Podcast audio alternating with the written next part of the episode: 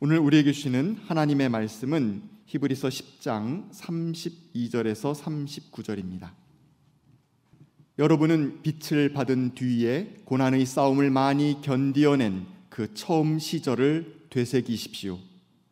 여러분은 때때로, 때로는 모욕과 환난을 당하여 구경거리가 되기도 하고 그런 처지에 놓인 사람들의 친구가 되기도 하였습니다. 여러분은 감옥에 갇힌 사람들과 고통을 함께 나누었고 또한 자기 소유를 빼앗기는 일이 있어도 그보다 더 좋고 더 영구한 재산이 있다는 것을 알고서 그런 일을 기쁘게 당하였습니다. 그러므로 여러분의 확신을 버리지 마십시오. 그 확신에는 큰 상이 붙어 있습니다.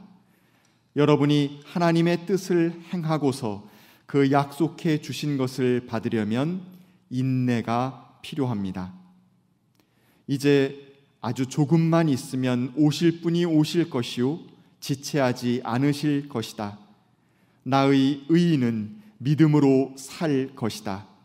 그가 뒤로 물러서면 내 마음이 그를 기뻐하지 않을 것이다. 우리는 뒤로 물러나서 멸망할 사람들이 아니라 믿음을 가져 생명을 얻을 사람들입니다. 이는 하나님의 말씀입니다. 아멘. 참 좋으신 우리 주님의 은총과 평강이 교우 여러분 모두와 함께하길 빕니다. 오늘 여성형 교우가 연주한 아무것도 두려워하지 말라, 바로 이것이 어려운 시기를 지나고 있는 우리 모두에게 깊은 울림을 주고 있습니다. 일부 예배 반주자로 수고를 하던 여선형 교우는 이번 가을 학기부터 미국의 피바디 대학의 음악 명문인 피바디 대학으로 유학을 떠나게 되어서 오늘 그 마지막 연주를 하게 되었습니다. 아무것도 두려워하지 말아라 라고 하는 거, 그가 하나님께 바치는 기도인 동시에 우리 교우들에게 주는 위로의 메시지가 아닌가 하는 생각을 갖게 됩니다. 불안함이 스멀스멀 우리의 일상을 파고들고 있는 게 현실입니다. 미국 서부에 산불이 빈발하고 있다는 소식을 우리가 자주 들어왔습니다마는 무려 십 킬로미터 높이의 불구름이 등장하고 있다고, 대단히 불길한 징조처럼 우리는 그렇게 그 사태를 바라보고 있습니다. 안전할 것 같았던 서부 유럽의 대홍수로 말미암아 수많은 인명피해가 나고 있음도 우리들이 보고 있습니다. 마치 묵시록의 한 장면을 보는 것 같은 일들이 다반사로 일어나고 있는 게 오늘의 현실입니다. 이 땅을 강타하고 있는 코로나 확산세는 점처럼 줄어들 줄을 모르고 있습니다. 조심조심 이 시절을 지나야 하는 게 우리들 모두의 삶의 자세여야 하겠지만, 그렇다고 해서 두려움 속에 몸과 마음을 움츠린 채 살 수만은 없습니다. 아무것도 두려워 말라, 주 나의 하나님이 지켜주시네, 놀라지 말라, 겁내지 말라, 주님 나를 지켜주시네, 이것이 우리 모두의 고백이 되었으면 참 좋겠습니다. 하나님은 갈 바를 알지 못하고 길을 떠나는 아브라함에게 아브라함아 두려워하지 말아라, 나는 너의 방패다 라고 말씀하셨습니다. 방패는 외부의 공격으로부터 우리를 지켜주는 역할을 하기도 하지만 동시에 내부의 적으로부터도 우리를 지켜주기도 합니다. 두려움과 불안, 의기소침함, 좌절, 절망, 무의미, 이런 것들이 우리의 삶의 토대를 잠식시키는 것들이라고 말할 수 있겠는데, 하나님이 우리의 방패라고 하는 고백 속에는 바로 우리의 내면의 적들이 우리를 안으로부터 무너뜨리지 못하도록 우리 속에 생기를 불어넣으신다는 고백도 그 속에 담겨 있다고 말할 수 있겠습니다. 그런 의미에서 오늘 예배의 자리에 동참한 모든 이들에게 하나님이 방패가 되어주시기를 청합니다. 바울 사도는 이렇게 우리에게 묻고 있죠. 여러분은 자기가 믿음 안에 있는지를 스스로 시험해 보고 스스로 검증해 보십시오 라고 말합니다. 믿음 안에 내가 살고 있는지를 시험해 볼 수 있는 리트머스 시험지는 무엇일까요? 그것은 다른 것 없습니다. 내가 그리스도 안에 살고 있는지, 또 그리스도께서 내 마음속에 머물고 계신지를 우리가 돌아보면 됩니다. 과연 그리스도가 내 안에 계시고 내가 그리스도 안에 있다는 사실을 어떻게 확인할 수 있을까요? 바울의 말 속에 답이 있습니다. 우리는 진리를 거슬러서 아무것도 할 수 없고 오직 진리를 위해서만 무언가를 할 수 있습니다. 고린도후서 십삼 장 팔 절에서 그는 그렇게 고백하고 있습니다. 대체 진리가 무엇이길래 진리를 거슬러서는 아무것도 할 수 없다고, 진리를 거슬리는 일에 대해서는 무능하다고 말할 수 있을까요? 진리에 대한 이해가 사람마다 다르기 때문에 천편일률적으로 대답하기 매우 어렵습니다.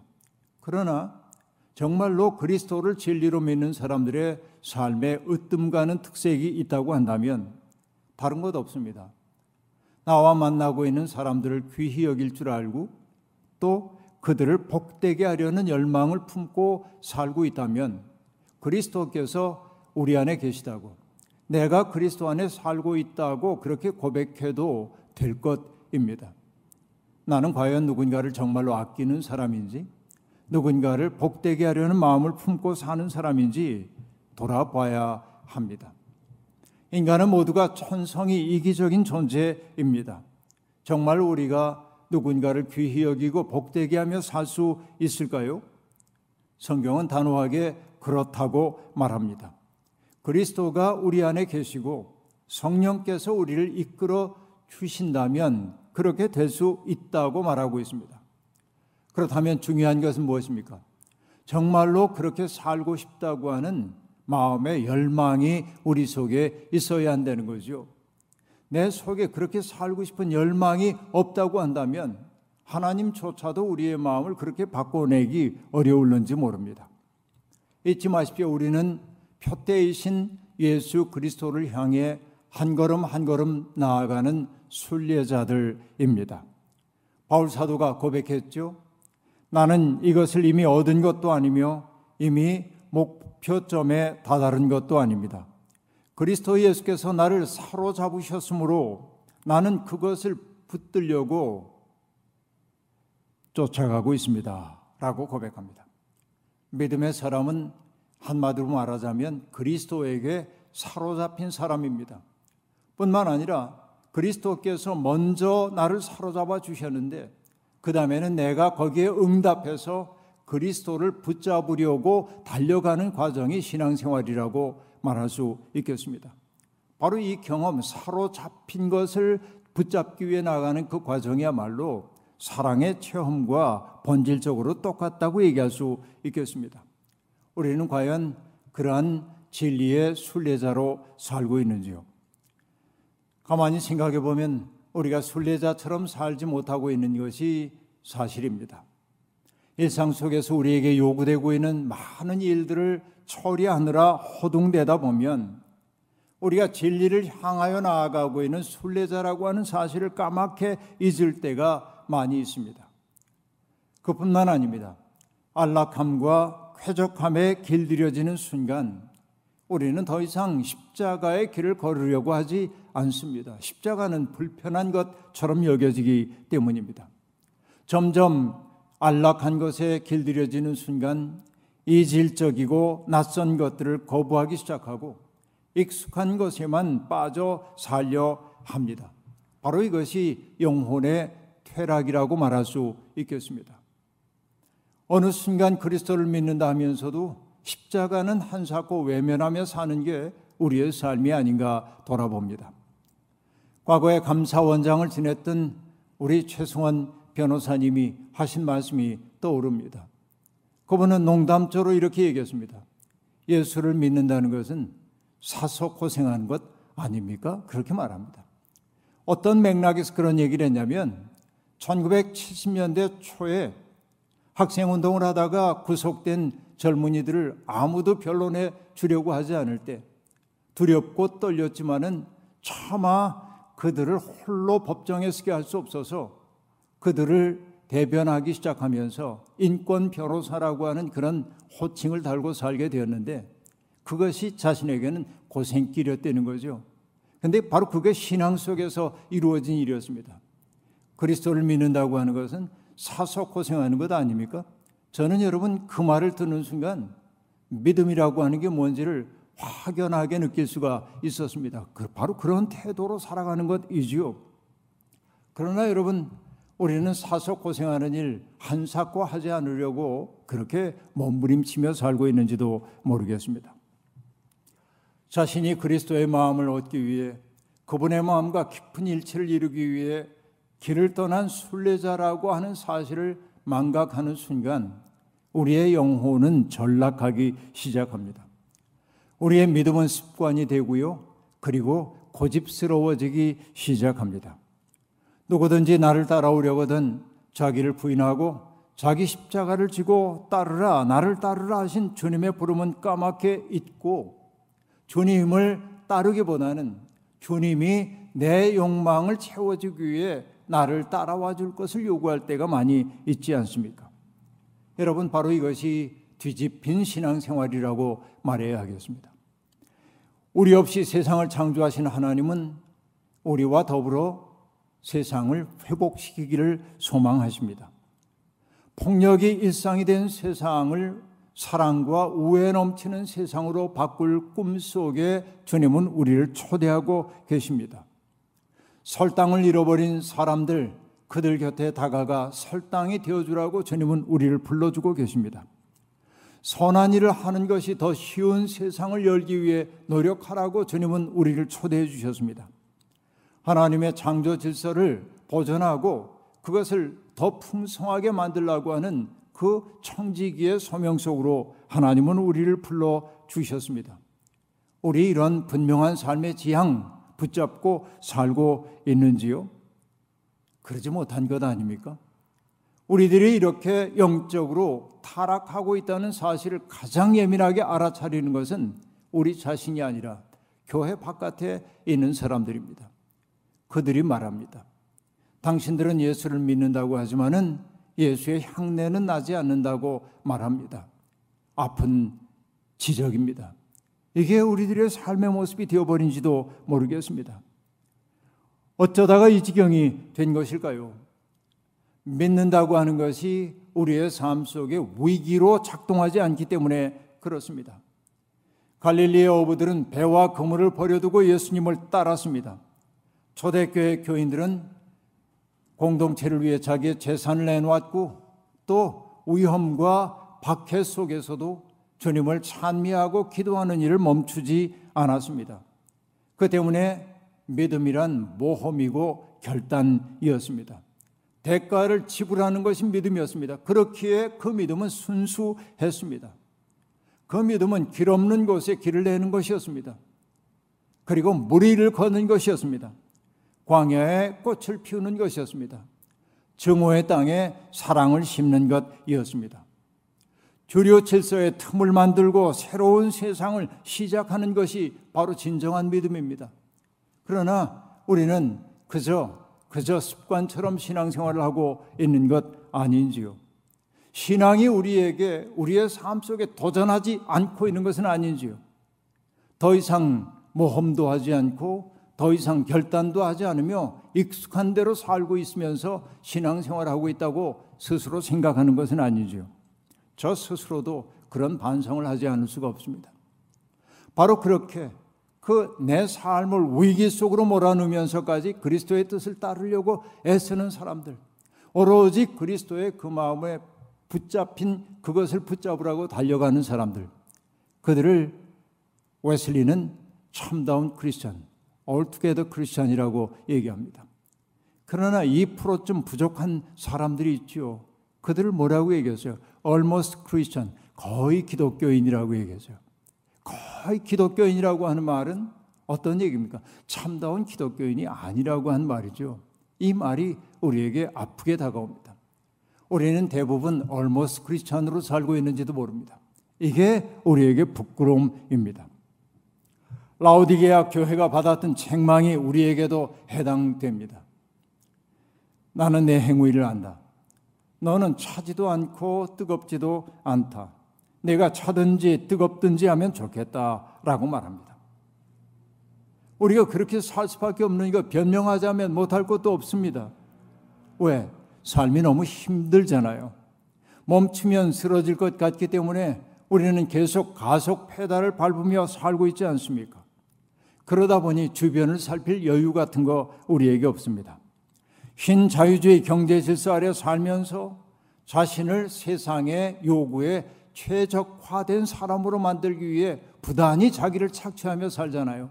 그러니 언제 그리스도의 뜻대로 살 여백이 있단 말입니까?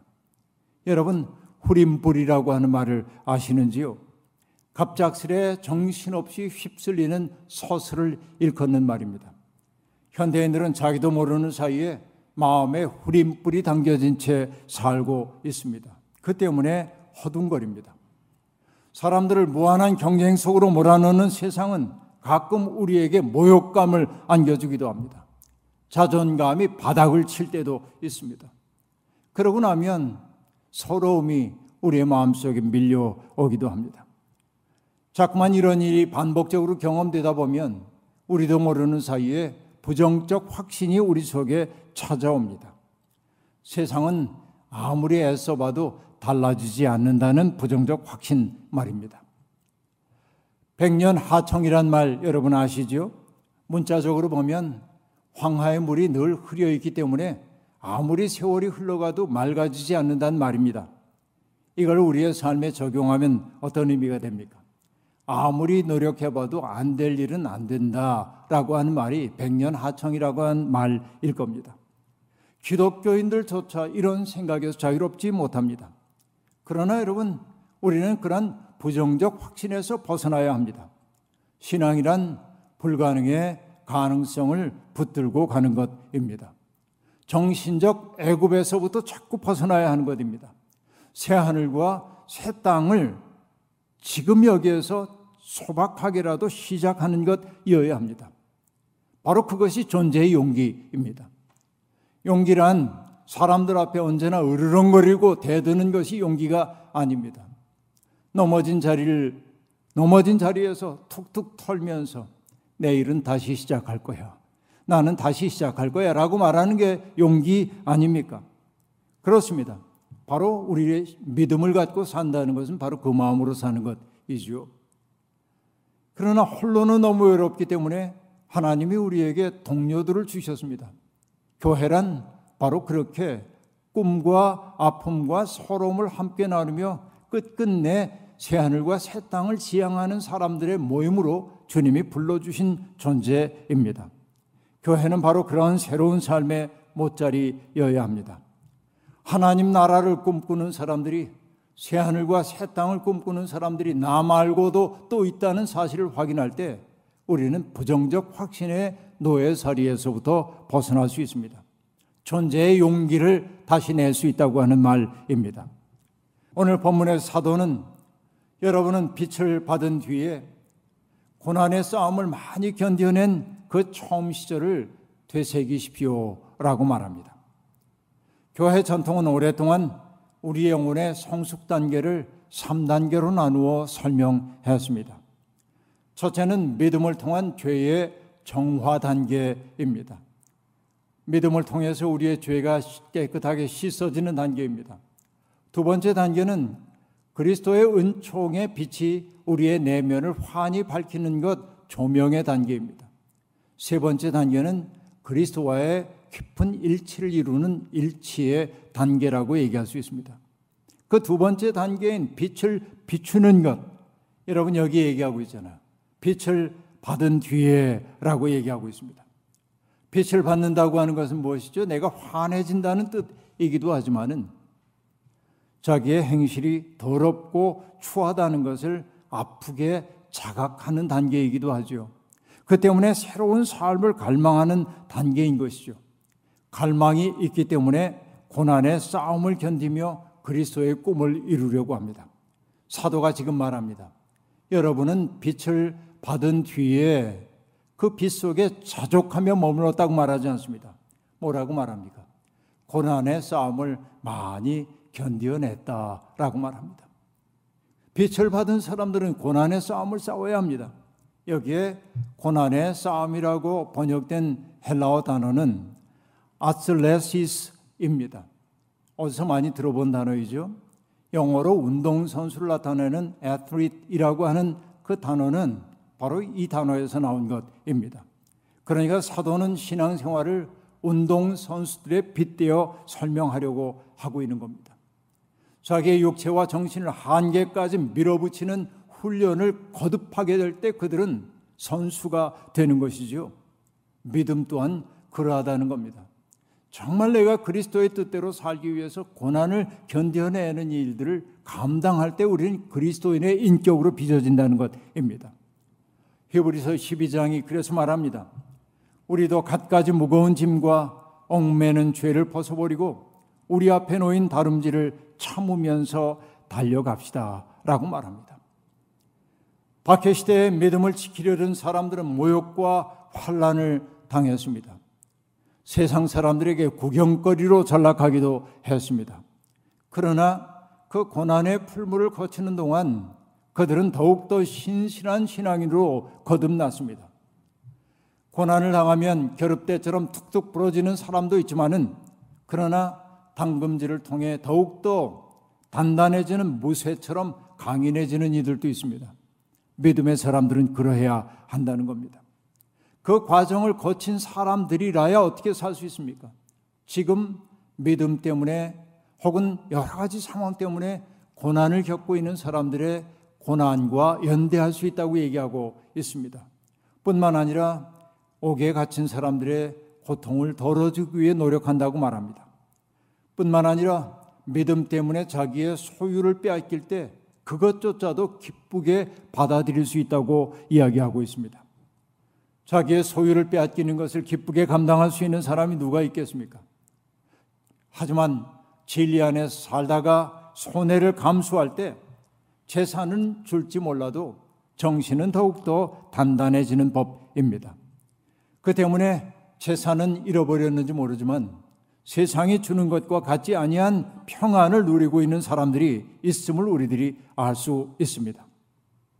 우리는 하나님의 말씀을 따를 것인지 아니면 뱀의 말을 따를 것인지를 선택해야 합니다. 뱀은 우리를 염려해주는 척하면서 하나님의 뜻에서 멀어지라고 우리를 유혹하고 있습니다. 다른 이들을 위해 좋은 몫을 남겨두는 것은 어리석은 일이라고 슬그머니 우리에게 말합니다. 나눔과 선행이라고 하는 것은 재배 채운 후에 해도 늦지 않는다고 말합니다. 어려운 사람들을 돕는 것은 당신이 아니라도 누군가가 할 거라고 얘기합니다. 바로 이것이 뱀의 말입니다. 그러나 하나님은 말씀하십니다. 다른 이들을 위해 좋은 몫을 남겨두라고 말이지요. 지금 눈앞에 있는 어려운 이들의 좋은 이웃이 되라고 말이죠. 그렇게 살 때 우리 영혼의 우리 영혼의 하나의 음식이라고 말할 수 있는 보람과 삶의 의미를 발견하게 된다고 말합니다.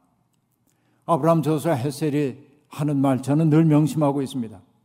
인간의 삶은 요구됨, 명령받음, 기대됨의 수로로서만 이해될 수 있다. 다소 복잡한 말처럼 생각되지만 간단하게 얘기할 수 있습니다.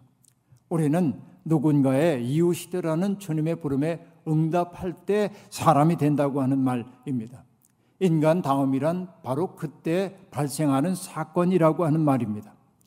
그렇게 사는 일을 일러 성경은 뭐라고 말합니까? 나의 의인이라고 말해요. 나의 의인은 믿음으로 말미암아 살 것이다 라고 말합니다. 믿음으로 산다고 하는 것은 그러므로 이 세상의 가치관에 길들여지는 삶에서부터 벗어나는 것, 길들여지기를 거부하는 것, 손해보면서도 끝끝내 그리스도의 마음을 유지하려고 하는 것, 이런 것이 믿음의 삶일 겁니다. 젊을 때만 해도 제게도 믿음은 삶 전체를 거는 모험이요 도전이었습니다. 부름받아 나서니 몸 어디든지 가오리다 이 찬송가를 부를 때마다 비장해졌습니다. 그리고 정말 내게 어떤 곤고함이 다가온다 할지라도 받아들일 수밖에 없다고 하는 그런 비장함이 제게 있었습니다. 하지만 지금은 그 뜨거운 마음이 잦아들었습니다. 태만함과 나태함이 저를 확고하게 사로잡고 있다는 사실을 저는 발견합니다. 그렇기에 그가 뒤로 물러서면 내 마음이 그를 기뻐하지 않을 것이다 하는 오늘 말씀이 아프게 아프게 다가옵니다. 우리는 자꾸만 뒤로 물러서고 있는 것 아닌가 생각되는 것이죠. 물러서지 않는 믿음을 회복해야 할 때입니다. 바울 사도는 그리스도의 마음을 얻기 위해 뒤에 있는 것은 잊어버리고 앞에 있는 것을 향하여 몸을 앞으로 내밀면서 목표점을 바라보고 달려가고 있다고 고백했습니다. 몸을 앞으로 내밀며 달려가는 그 역동적인 모습이 바로 신앙인의 모습이라고 이야기하고 있습니다. 저는 꽤 오랫동안 여러 지역에 거주하는 목회자들과 함께 한 달에 한 번씩 독서 모임을 진행하고 있습니다. 코로나 상황이 왔기 때문에 작년부터는 부득이 줌을 통해 이야기를 나누고 있습니다. 이것이 주는 유익도 있습니다.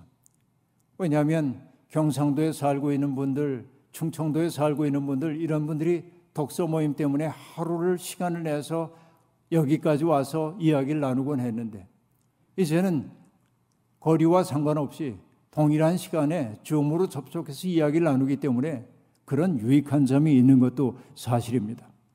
이번 달에 목회자들과 함께 읽은 책은 부서진 사람이라고 하는 책이었습니다.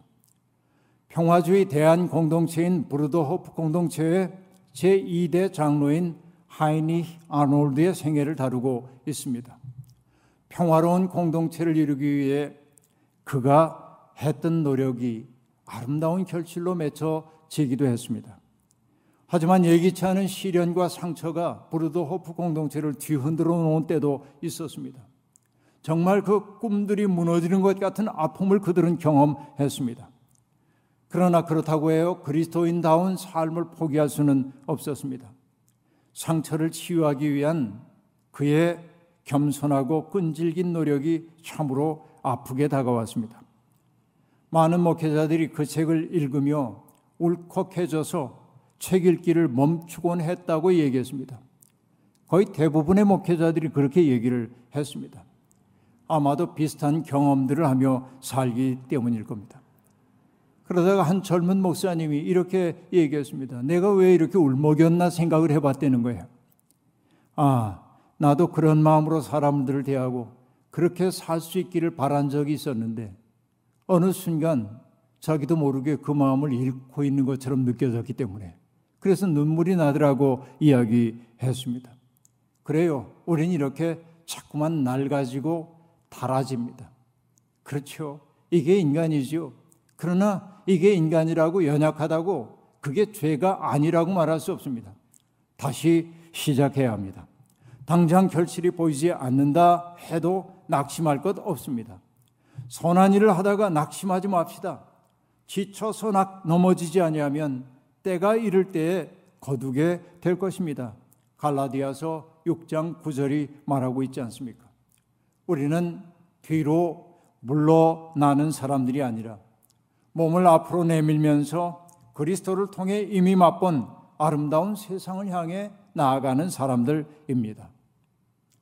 허세, 잠시 내려놓읍시다. 우리 자신의 부족함을 자각하고 영적으로 분발합시다. 내가 지금 퇴락한 자리에 있다는 사실을 아프지만 인정합시다. 그리고 새로 시작할 용기를 내십시다. 무더위를 식혀줄 단비가 그리운 계절, 우리가 누군가에게 단비가 될 수 있으면 참 좋겠습니다. 오늘도 내일도 그리스도에게 한번 비춤을 받은 사람답게 어두운 세상을 밝히는 빛이 되어 살기를 소망합니다. 우리는 뒤로 물러서는 사람이 아니라 앞으로 향하는, 향하여 나아가는 사람들입니다. 오늘도 몸을 앞으로 내밀며 그리스도의 마음을 향해 길떠나는 아름다운 순례자들이 되기를 주의 이름으로 축원합니다. 주신 말씀 기억하며 거듭의 기도 드리겠습니다. 하나님의 사랑을 처음 느꼈을 때 우리의 가슴에는 형언할 수 없는 감사와 기쁨과 그리고 부끄러움이 동시에 찾아들곤 했습니다. 하나님의 뜻대로 사는 것이 얼마나 아름다운지, 하나님의 뜻대로 살기 위해 설사 고난이 찾아온다 할지라도 달게 감수하겠다고 결단하기도 했습니다. 그리고 하나님을 사랑하고 이웃을 진실되게 사랑하는 것이 우리의 삶의 내용이기를 소망했습니다. 그러나 삶이 지속되며 첫날의 감격들은 점점 쓰러지기 시작했고, 신앙생활이 습관처럼 변한 후에 우리는 고집스러운 사람이 되어버리고 말았습니다. 불쌍히 여기소서. 이제는 뒤를 돌아서서 어둠을 향해 가는 사람들 되지 말게 하옵시고, 몸을 앞으로 내밀고 그리스도의 마음에 당도하기 위해 길 떠나는 순례자로 살게 하옵소서. 예수님의 이름으로 기도하옵나이다. 아멘.